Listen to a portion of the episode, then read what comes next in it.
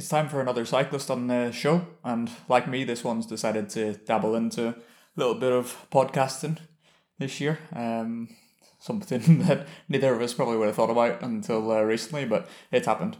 So, uh, Team Ineos Welsh cyclist Luke Rowe joining Hello. me here. How are you? Good mate, how are you? Good. So, how did you end up doing the podcast, and what was the bright idea behind it? Um, for us, it was just so I do it with uh, Geraint Thomas, fellow Welshman, and it was uh, quite spontaneous actually. It was just uh, yeah, one day. Yeah, there's lots of podcasts going out there, but there's very few of within the sport. I found most of the podcasts are from without the sport or ex-professionals, but there's actually very few podcasts doing like you or I are doing, where it's current and you know kind of up to date with the sport. So we thought, right, we'll just go for it, have a bit of fun, and that's all it is. Um, yeah, it's quite rough around the edges, but just kind of wung it, and it's kind of yeah, I wouldn't say taken off, but it's going pretty well so far. Yeah, we it's haven't, good. we haven't done one for probably a month now, you know, but then we can do three in a week, just kind of if and when. The, the name's awesome as well. What's occurring for What's two Welsh Occurring? guys? Yeah, yeah. Did you yeah, come up with that one? Well, we sent that. We just put it off to uh, off to the people and said, "Come back with a good name." And so we didn't actually even have to think, which is good because we're not really good at thinking. We're just good at well, all right, I'm riding bike. So um, sent it off to the people, and, someone came in with that, and we thought, "Bam, that's the one. It's got to be." Nah, a good effort. Uh, for me as well, it's something I just had a, a bright idea when I was injured and thought, why not? I've been reading a lot of books and uh, I didn't actually listen to many podcasts, but I just thought this is something that interests me. So sure that there's somebody else out there that's keen on it as well. So so far so good. Aside from that, then your your cycling season's over. Um, how's life treating you at the minute? Good, yeah. I think uh, it's a nice time of year now because season's finished. Um, kind of had my month break, and it's just a case of very, very, very slowly kind of getting back into it. Um, you can, you know, still riding the bike, doing a bit in the gym, but it's all kind of quite low key, um, relaxed. There's no, no, no one scrutinising your training or anything like that. It's just kind of go out if and when. It's it's, and the weather's, you know, it's hanging on it over here, and it? it's, it's still quite nice. So. Um, yeah, it's, it's, a, it's a nice month, October, and uh, yeah, surely in into December start picking it up and it'll all get a bit serious and uh, not so fun. But for now, it's kind of half off season, half training, so it's a good time of year. Yeah, it's the only time of year where, when I can really go and ride with you pros and, and stick with you. Even Are when you going up alright single. today at Madone, mate? Yeah, Thanks. undersell yourself. tell everybody that. Tell, tell everyone it's a real beast. I was scared whenever you guys turned up left because even you guys going easy up Madone, I thought this is gonna be tough. But but hey, I managed to hang in there and we had a sprinter along with us as well as Sam Bennett. So I enjoy going for longer rides with somebody like Sam uh, because he's not just as strong as you guys in the hills. But whenever I see you guys uh, mountain goats going up there, it always scares the bejesus out of me. But we made it up at the top, and then that was on the other side, Yeah. stop for a steaker, steak for lunch. Oh, I can't beat That's that. what we're talking about, isn't it? Yeah, That's that a good ride. Yeah, that's something that's uh, nice at the end of a cycle like that. Eh? Uh, Steak and chips. you you can't go past that. Right, let's go back to early days then. Mm, The the whole purpose of this podcast is to talk about before you were a professional because I know a big part of your career when you signed with Team Sky, now Team Ineos. But uh, where the hell did Luke Rowe come from and why did he want to ride a bike? Well, I think um, it's something I always wanted to do from a young age. You know, I cycled pretty much all my life when I was, you know, eight year old. I was already racing bikes. Um, both my parents cycled, both my grandparents cycled. It's something that's always been in the family. Um, and then yeah, you just kind of go through the ranks, don't you? And it was never, it was never something that I thought this is going to be a job. You know, it's the amount of kids who who, who think that and um, at, at the end, the end result, very small pe- small amount of people actually reach that goal. So it was always just um, just a hobby, just a pastime, and, and just a bit of fun. Um, and then of course you get to that age where it's kind of a crossroads in life. Do I, you know, do I really focus on this and, and try and make something of myself, or do I, you know, do what everyone else is doing and go on the piss three times a week and go to Ibiza once a year and all that. So uh, yeah, it just came a point where I thought, right, this this is it. I'm, I'm gonna give it a crack, and and that was around, I guess around 16, 17, where you know it, it all got quite serious then, and I, I genuinely thought there was, you know, a small chance that I might be able to make make a living out of this. Um, yeah, and then what got on the Great Britain under twenty three team, which you know that's kind of that, that was the big step towards reaching the end goal. That's you know for those who aren't so much into cycling, that's um, to get on that squad is, is quite a big deal. Um, and looking back, it kind of paved the way for me. Um, and then I did three years amateur, so I'd have been, what I mean, 18, 19, no, no, 19, 20, and 21. And then when I was 22, um, that was my first year with Team Sky. So, what's that now? 2012, 12, 13, 14, 15, 16, 17, 19. Yeah, so I've just finished my eighth year pro. Yeah, it's pretty impressive sticking with one team right through your pro- professional career. So you, you obviously found uh, a home and somewhere that you like and feel comfortable. And it is, whenever I ride with you guys, I can see there is a real camaraderie there. And a lot of the other guys, like Geraint Thomas, has stayed there for almost the same period as you, I think. So um, whenever you find a place like that, it's it's, it's like I imagine if you worked in an office job nine to five and if, if you enjoy going there day in, day out, then why change it? Yeah, I think that's exactly it for me. If um, like there's a lot of factors that drag me there, and um, obviously being the only British British registered uh, pro tour team, that's that, that that's a big one. Um, and it's just a kind of case of if it's not broke, don't fix it. And it's all been pretty smooth sailing for me. I think you know the team and the staff, the riders, they know what they get from me. I'm pretty consistent throughout the course of a season. They know what they're going to get from me, but I know what I can expect from them. Um, so it's just a case of yeah, if it's not broke, not broke, don't fix it. Um, you know, I've just you know I've got a couple of year, more years left on the contract, so that'll take me up to ten years there. Wow. Um, and yeah, long may it continue. Really, I don't think you know. Um, I don't think there's any real reason to change. No. That being said, you know, if something comes up, then you know you always as a sportsman, you know, is you have to look at options all the time. But uh, Well, if I end up setting up um, an Irish rider only cycling team, would you come for the interview and do your best Paddy accent? come for the bands. You do a good enough Irish accent, so if uh, part of the contract was just to speak with an Irish accent all year, I reckon you'd fit, fit in I like think- uh, Brad Pitt and Snatch. yeah, I think Sam Bennett um, kind of mastered the art of taking the piss out of Sam Bennett with an Irish accent. Yeah, you just Um, call him Paddy. He doesn't yeah. get Sam anymore, he just gets Paddy. Hey, you Paddy fuck. it's good, that, isn't it? yeah, he takes it I've well. had you for it. Uh, Dags. Uh, Sam, Sam takes it as well as anybody. I'm going to get Sam on the show soon as well, just to, to rip it out of him, as, as we enjoy He doing. takes it and gives it pretty well, doesn't it? he does give it to. I'm keen to, to talk about uh, the beginning as well, then, because I know you have um, a brother that races too. So similar to me, I grew up with racing brothers, and he's two years older than me. So I know how elder brothers can be. That whatever they're doing, you want to do it as well. But I think they're smart and catch on to that too. So they almost kind of goad you along and try and get you to do things that are outside your, your comfort zone. Was your brother kind, or did he uh, rip you a little bit? He was good as gold, to be fair to him. Um, like you say, whatever your older brother does, you kind of follow in the footsteps, don't you? And he was, I'd say he was probably, no, I, not probably, definitely more talented than myself. Um, he just kind of got sick at the wrong time, and that, like, where I spoke about that stage where you're at crossroads, you decide which way to take at that point. Yeah. He kind of got sick in his career, and he got glandular fever for a couple of years, and um, but he was actually, yeah, bloody good. Um, but yeah, didn't didn't make it. Unfortunately, went down a different route in life. So, uh, but he was he was good to me, and I think we were you know we raced together a lot. We were two years apart, so we, we often ended up in the same races. And uh, yeah, we had a real good like approach to it, kind of similar to a pro team now. Is that as long as the team wins, you don't care who. It was Yeah. almost like the same. Like we'd work, we were probably working for each other, and like I'd sacrifice myself for him, and vice versa.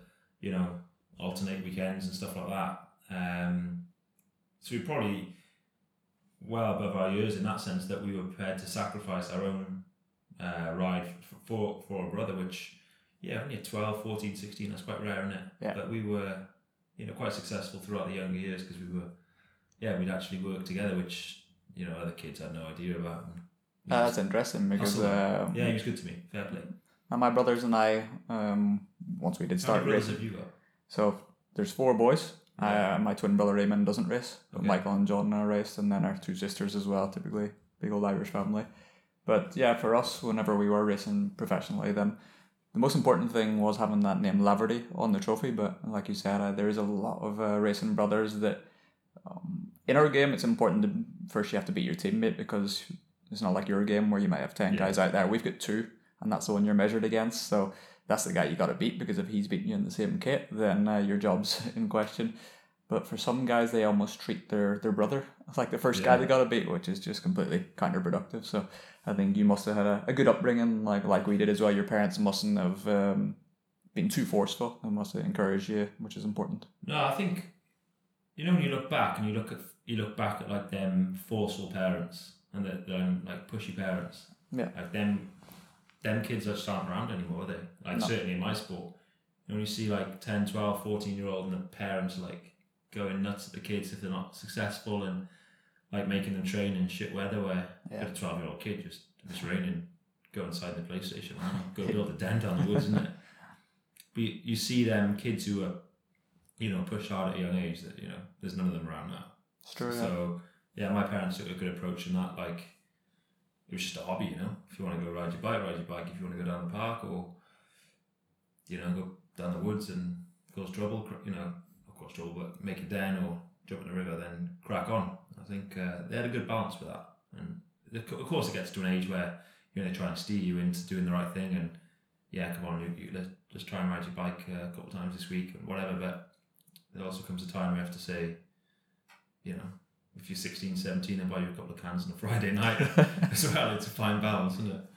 Oh, that's uh, it's very true. That's uh, how you end up with a lengthy career. If you want uh, a kid to be this sensation as they arrive on a teenager, and there's a good chance they may win, but it ain't gonna last long. No. And they, they, burn out, and the passion and desires in there you've got to to want to do it yourself. And exactly uh, like you mentioned, if your parents steer you whenever you need that steering, but there's it's a fine line, isn't it? Because you remember whenever you got to that age and puberty's kicking in and your parents you just want to argue with them so it must be a tough old job being a parent of um, a kid that you can see has got potential in sport but what do you do you don't want to force them you, you gotta let them find their own way but you do know better than them because Yeah. you've been in this uh, world longer than the kid but i remember those years and you wouldn't really listen to your parents much would you No, exactly. And I think if you're, you know, too much too young, you're going to get to like 17, 18, and that's where it really starts, really. Yeah. I think before that's just been a bit of fun. And you're going to think, "Phew, I've been full gas with this six years already, I'm, over this, I'm done. And then the amount of people who you see when they get to that age, like 16, 17, 18 is where I think most people pack it in because you get to that age where you can start going out on the town. yeah Um, you know, sex, drugs, and rock and roll, and that people you know, they get that freedom to go into town and and have a couple of drinks and go to nightclubs, and that's where a lot of cyclists seem to fizzle out. I think a lot of sportsmen in general fizzle out during that age. But if you can kind of get over that hurdle and, you know, just for me, it was a fine balance. I enjoyed a night out and the odd party, but it was, um, you know, th- generally throughout the week I'd be focused in what I was doing, and that was that was purely riding the bike. But yeah, for for a parent, you know, if you can see your kid super talented and he's just, you know, messing around, that's that's hard to watch, isn't it? But yeah, we'll, we'll cross that bridge when we get to it. Yeah. So at that age, whenever you were in school, still you were riding for Team uh, Maindy Flyers. Your Yeah. brother Matt was as well, and even Geraint Thomas, you're still teammates with now. The it seemed to be a hell of a breeding ground. Well, I don't know what you guys were doing there, but is there any chance for me if I go and sign up with Maindy Flyers? it's too late for me at 33? Have I got a shot? Don't laugh. You, you'd be the right height to sign up for Maindy Flyers, mate. um, It's based on weight, not age then. No, just purely height, mate. Oh, that's perfect. You, you'd be laughing. I'll just get cleanly shaven, arrive there, bring my little backpack with my lunchbox from my The mum. under 14s, we away. Um, again, I think we, I got lucky in that just got born and bred in Cardiff, and there was this hotbed of cycling. And when we used to go to a bike race, you used to see a lot of kids turn up, but they'd be in the back of their car with their parents, you know, and just the three of them would go away to a race. Where with the Maindy Flyers, it was, um, you know, you, you'd meet on the way up and get in a minibus, and there'd be 15 of you in a minibus, and Hmm. you just, you know, play music all the way up and spin the ball, through from there. And, you know, as kids just having fun, and it was all about the trip. And whilst you were there, you do a bike race as well. so that level of enjoyment was there, similar to what we were talking about before. You know, at a young age, and you know, if you look if you look now, there's um, five world tour world tour Welsh cyclists, and three of them come from Maindy Flyers. Myself, Geraint, and Owen Doull all come from the Maindy Flyers. Mhm. Um, all currently in, in Team Ineos. You know, they're both Olympic champions on the track. Uh, Geraint's obviously Tour de France champion. So it's actually mad that when you think back to that, you know, that bunch of Maindy Flyers, little kids, you know, rocking around on a Wednesday night or Friday night around Maindy in the middle of winter where it was pretty bitter, have, have come on to, you know, like in Geraint's case, win the Tour de France.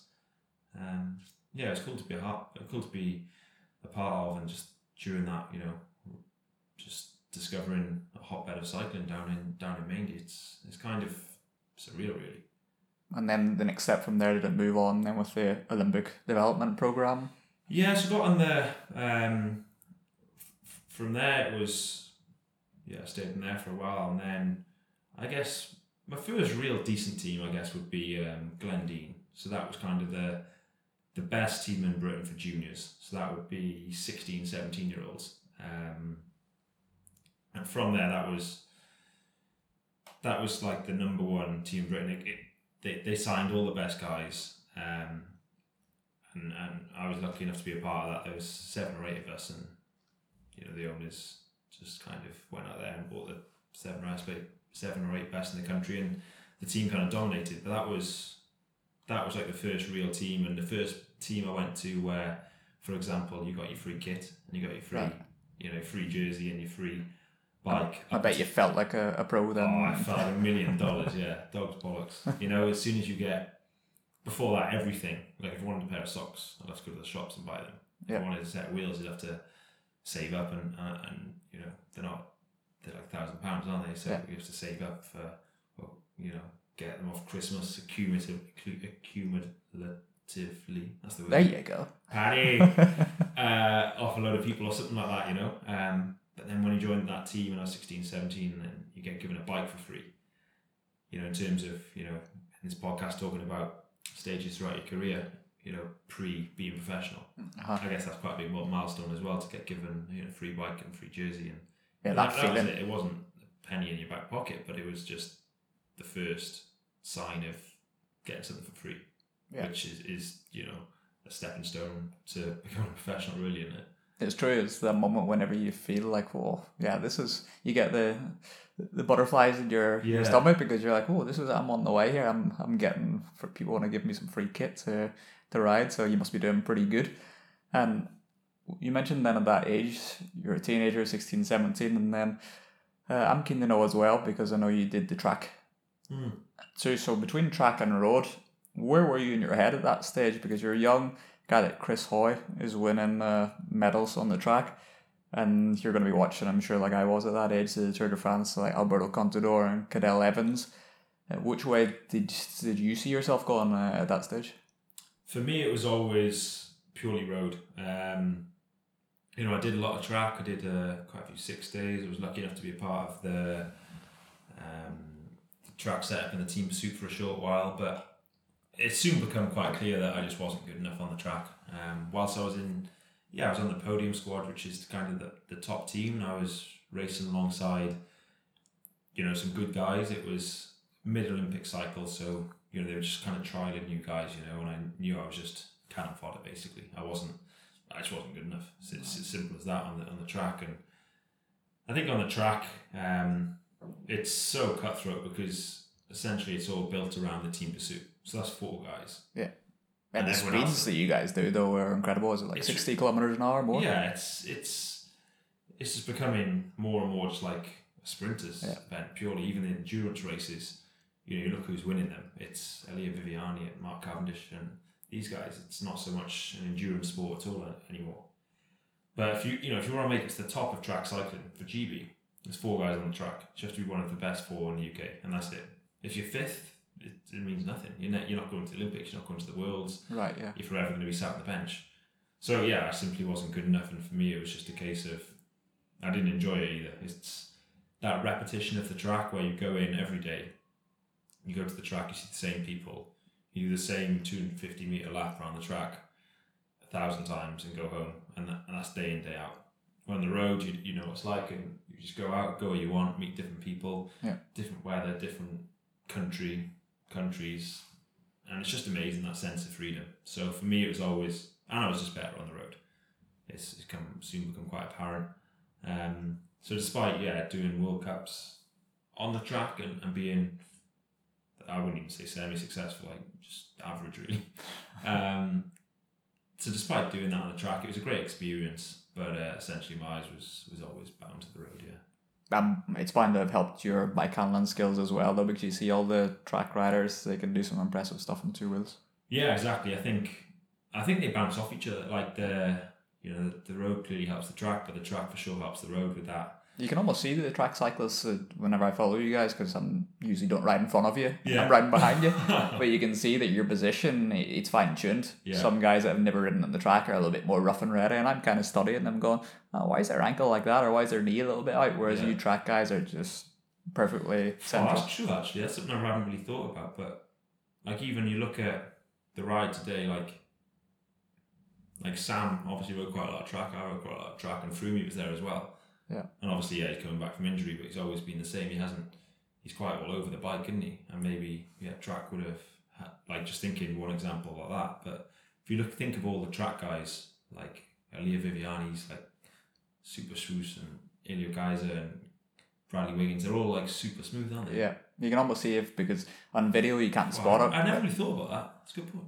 Uh, I'm here all week. Good point. Don't worry, you guys uh, need a coach. And I, I've always noticed it because in video you can't see those details, but if you see a still image, a photo, there may be a point whenever a guy's getting an elbow out or a knee poking out, whereas track cyclists, even on the road climbing up a mountain, they're always just like a they're a machine. yeah. You can spot the difference. So that yeah, I was keen to know that one because of how things were going in track cycling at that time. They with the Olympic development program as well. I know there was a lot being put into that, and with a guy like Chris Hoy winning medals, so I was keen to know if that was steering you. But it's it's nice to hear that you had your own path and you were like, no, I want to go and do that. So your next step then was with a amateur team, Rapha Condor. Yeah. And similar to Sky and Ineos, you, you stayed there for a fair few years as well. You seem to, to, Yeah. to like um, being in one spot and making it your home. Yeah, I think I want to find a place and I like it. It's just kind of I like to stay loyal to, to them as well. And when they're good to me, I like to be good to them. And similar thing really. I did um, you know, my, my couple of years junior there and that was that was great and I you know, I would have stayed there longer if if it hadn't have been for you know the next step which was, was moving on to the academy which was a step I had to make and a no brainer but Right. um that was yeah that was I was in a fortunate position there because that was actually like a, kind of a semi-pro team for in, in within Britain and I was still a junior but they this this pro team supported one junior and that was me so again it was another team where I kind of got a bit of free swag bit, you know free bike and a free kit and so that was again nice and that was you know one of the teams that you kind of looked up to as as, as a young lad as you know this this British professional team Yeah, I remember Um, them as well. yeah, so it was, you know they had some good riders there. They had, you know, Chris Newton, Christian House, Graham Briggs, just to name a few. Um, the first year I was there, my brother was riding for them as well. So that was pretty cool, you know, and being in the same kit as, as your brother. I think, yeah, we've always gotten well to be able to race the local races, you know, within Cardiff and Wales as, as teammates was was cool. Um, but yeah, did a couple of years there, and that was that was great actually. I, I, I enjoyed them years being, you know, just that little bit. It just felt like a step closer again, you know, kind Yeah. of as we're saying, climbing towards that that pro tour contract, the professional contract. Um, just to be the the one rider that they chose to be the junior rider. You know, beneath the pro tour team, sorry, beneath the professional professional team was was quite an honour actually. That was that was good few years. And you won a couple of big races at that stage then in the Netherlands, the ZLM Tour. You won it twice. So as a young guy, that must have been catching the eye of a few teams, but you stayed there for, for quite a few years. Whenever I look at a lot of um, the, the cyclist team the couple that I did the interview before with the, the Paddies, Nicolas Roche and Phil Deignan, you know, they kind of did a couple of years in uh, the amateur team and then they got the, the Neo Pro contract and stepped up. But you stayed there for a few more years. Was there any other teams kind of dangling the, the, the carrot or, you know, was it really a Team Sky Dave Brailsford was the first to, to come to you with a pro contract? I had a I had a few offers when I um so, so I did three years amateur three years amateur so that's a week class amateur is you know you do junior and then after that you do amateur so Yeah. um, under 23 category so I did three years amateur before I turned professional and that was um like you said then two ZLM wins were um were nations cup so that's like the European no, no, world actually, world world series basically for un- for under twenty threes. Um, there was only five, six of them during the year, so to win, so to win one of them each year was, I think, was a big step towards getting that you know that end result. But um, yeah, there was a few. I had a, a team come to me after my second year, um, which was, you know, which I was I was really interested. I was uh, Leopard Trek. Remember them? Yep. Um, but I just felt I wasn't ready, and I needed one more year. Um, you know, and that was so hard to do because, you know, at that stage you're thinking, right, all I want to do is turn professional. Now I've come this far. All I want to do is sign a contract, be professional, and you know, it doesn't really matter what team, just to be a professional on that top level of cycling. And then, but then obviously this Team Sky come along, and that then it was only a year. It was a year old, Uh-huh. and I'm thinking, there's only one place I want to go. You know, I'm British. This team's that massive. You know, Bradley Wiggins is there. Mark Cavendish had apparently signed there for the next year, and you know, Geraint Thomas, Ben Swift, like a lot of the, a lot of my mates are there. Geraint Thomas, Ben Swift, Pete Kennaugh, Ian Stannard. These guys are guys I've grown up with, and they're all there. So I'm thinking, right, I want, I want to go there. And then yeah, halfway through the, the the sec, the, sorry, the third year then, um, got offered that contract. Um, and Shane Sutton called me off the up on the phone. Aussie. He He go, what did he say? Sh- If anyone knows Shane, he's like straight Yeah. He's like, what do you say? Yeah, right, mate. We're all good. We're all good. You got a contract. So, oh, okay. Gosh, thanks, Shane. That's good. Oh, thanks. All right, no worries. The team will be in contact. Bye. that was it. I was like, oh, okay. And, and from this, and I was thinking, yeah, but what? So I can't go to another team now, or they was just like, right, you got a contract, yeah, all good, mate, and hung up. There was a couple of other teams at the time, um, but yeah, straight away as soon as I got that phone call from Shane, it was like, bam, done. Um, and I didn't have an agent. Like I Right. didn't even talk about money. I just said, yeah, okay, cool. When can I sign the contract? I didn't, you know, at the time, I didn't think about saying, well, what are you going to pay me? I But that, that would have been your first real paid ride, so you you were new to it. Exactly, yeah. You didn't well, know. the three years amateur, um, I got paid seven thousand pounds a year, and half of that instantly got paid back for rent. So you, so you got paid seven, and they were like, right, straight away, you give three and a half back for rent. So But for, for, were you just renting alone, or were you uh, with some no, of the that, that's because that was part of the under twenty three like Ah, okay. academy. Yeah. Um, so so they kind of overseen. So you're renting one one other person in flats of two people. So you got three and a half grand a year, Wow. which I remember we worked out it's seven, so like seventy quid a week, 10 10 pound a day, and then yeah, you start. So I thought, right, whatever I signed for was going to be better than that, and yeah, it was. Um, yeah, so then it's- you know they, they say, oh, you got a contract. Didn't even think to say what you're going to pay me. Just thought, right, yeah, lovely. Thank I you. sign the contract. Thank you very much. And that was that was that was me done. That's awesome, isn't it? Yeah.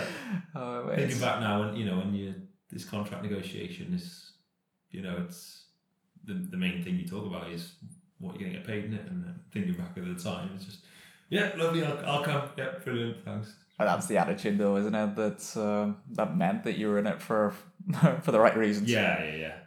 And still now, it's not. I don't do it for for the money. I do it because I love it. I think if I see it as it's a, I'm in a fortunate position where I can do what I love every day. Yeah. And someone's crazy enough to pay me to do it. like it's not.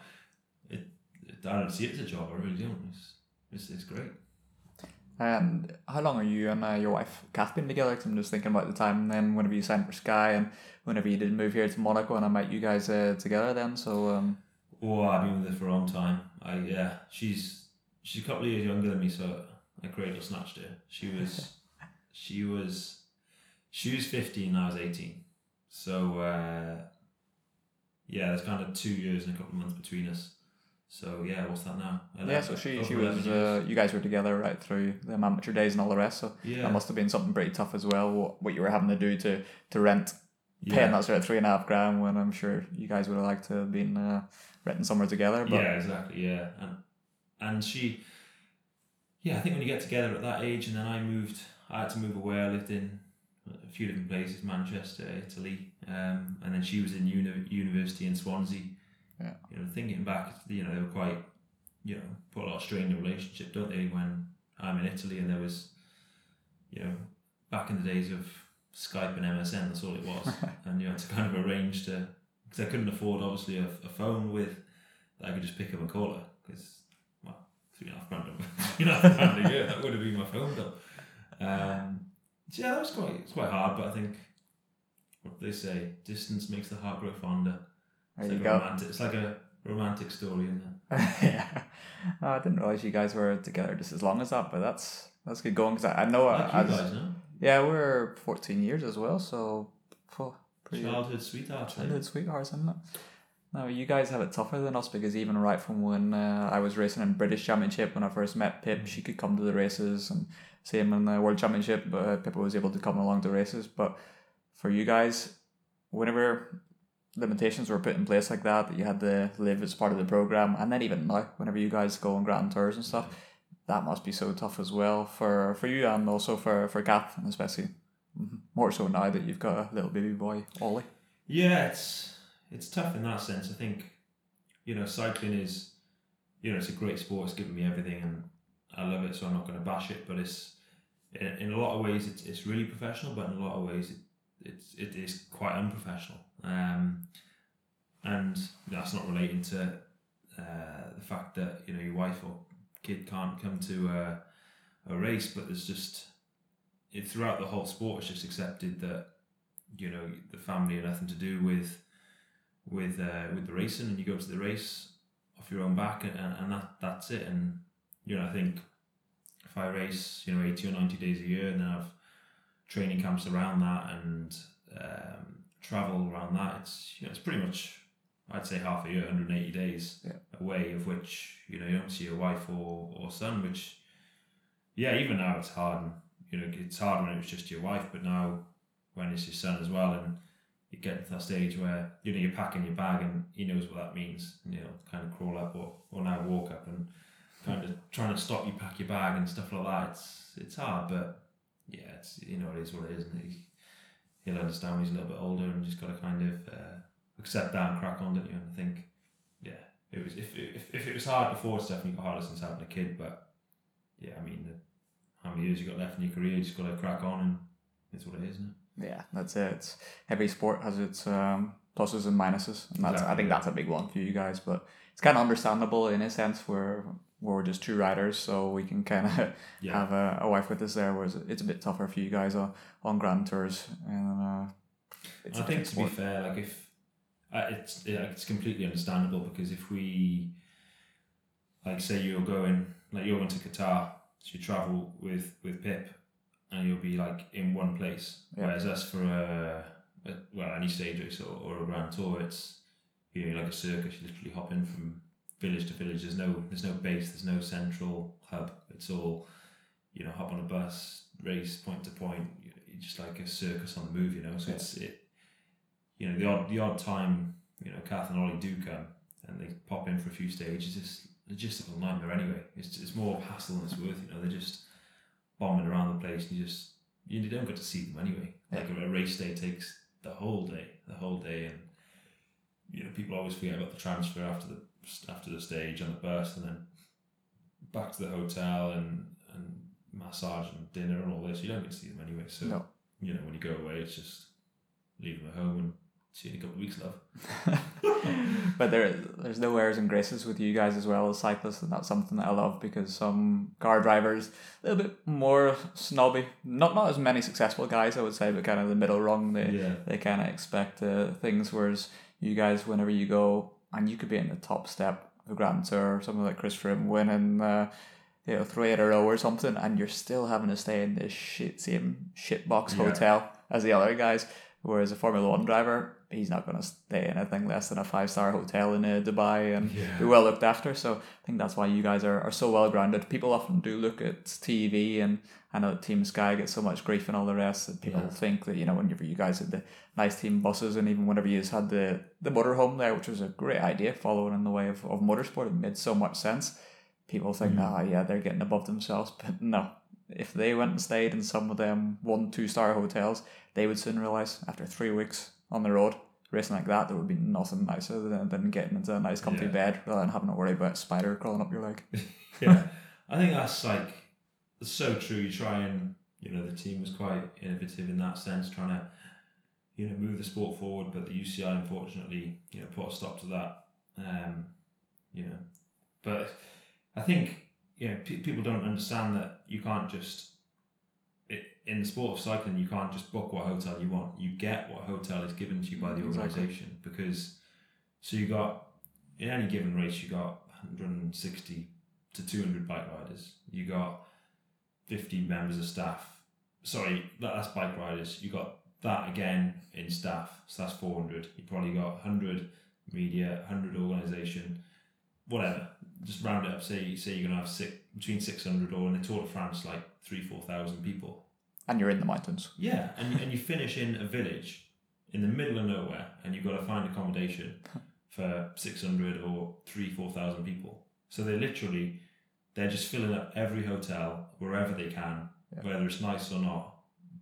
You know, top to bottom, every hotel is full, and you have to take what you're given. And some night you might be staying in a beautiful chateau in the middle of France during the tour, and the next night you're in a Formula One in some ghetto in Grenoble. And it's just you got to take what you're given, and it's not a case of saying, "Well, if you get if you get one of the shitholes?" It's not a case of saying, "Oh, well, there's a nice place next door. Can we book that?" You're, it's actually against the rules. Right. You're not allowed to do it. So it's yeah, you take what, and it's.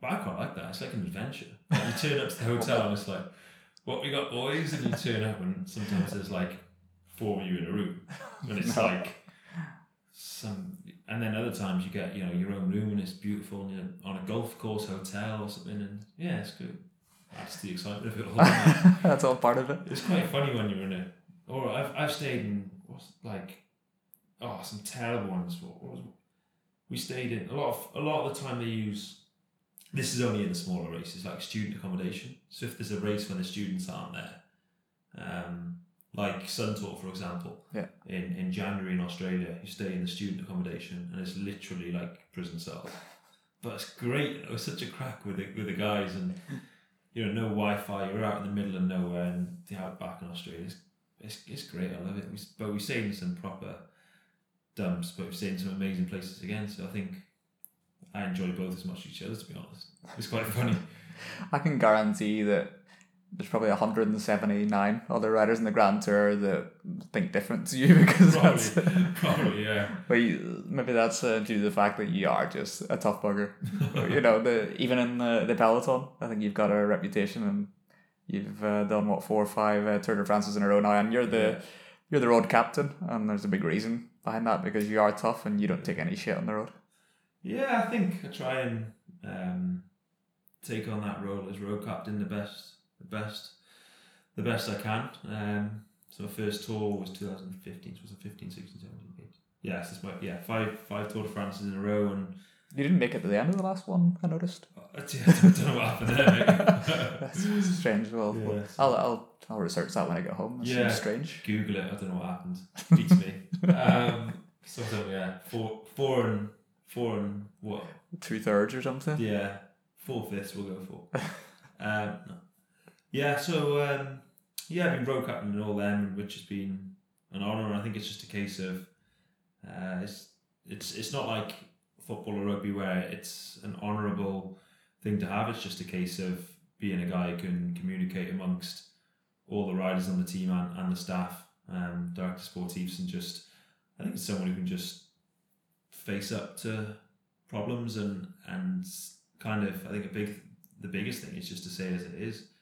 Um, you know, if it's black, it's black. If it's white, it's white. And you know, if someone wants it to be black, but it's white, you got to say it as it is. And even if it means pissing the odd person off from time to time, I think that's the biggest part of it all is just to communicate amongst people and, and say as it is. And you know, I think over time people respect that that you know you're not you're not going to beat around the bush and, and you will say it as it is. And and I think that's what makes a you know a good team a great team is just having that kind of transparency and transparency and, and honesty amongst the riders, especially you know in a team like ours where we got you know going into the Tour de France for example, you got multiple options of genuinely winning the race and Hmm. trying to balance different people's individual uh, ambitions is, is what you need just to be honest and truthful. I think that's uh, where I try and help out the best I can. Um, for sure, I make a lot of mistakes along the way, but just try and try and do the best I can for the, for the rest of the guys. Really, I think you're underselling your role a little bit there because any guy that for a decade is willing to be that selfless and put other people's interests ahead of his own, that's why you're road captain. So I think you should really give yourself a big, big pat on the back because that's um, not easy for any sports person whenever you're coming up through the ranks and you got um, huge dreams and well, you. Whenever I watch the TV coverage, I think the commentators know well. They're educated in the sport and they, they know your input, and it's pretty impressive what you do day day in day out to sacrifice yourself for somebody else's uh, gains, and you've helped um, Chris Froome, Geraint Thomas win uh, the Tour de France. So um, cheers. I think that's that's something very notable, and you should be proud of that. Cheers, mate. Well, that's all. That's my take on it anyway. So I appreciate your your time. It's been uh, cool chatting to you, and appreciate you sitting down with me for what we yeah almost three quarters of an hour. So Lovely it's been a nice little chat, and hopefully I get another few rides with you this winter on the road around Monaco. No problem. Time for a curry and a beer. Oh, sounds good. Thanks, Luke. Top of the morning.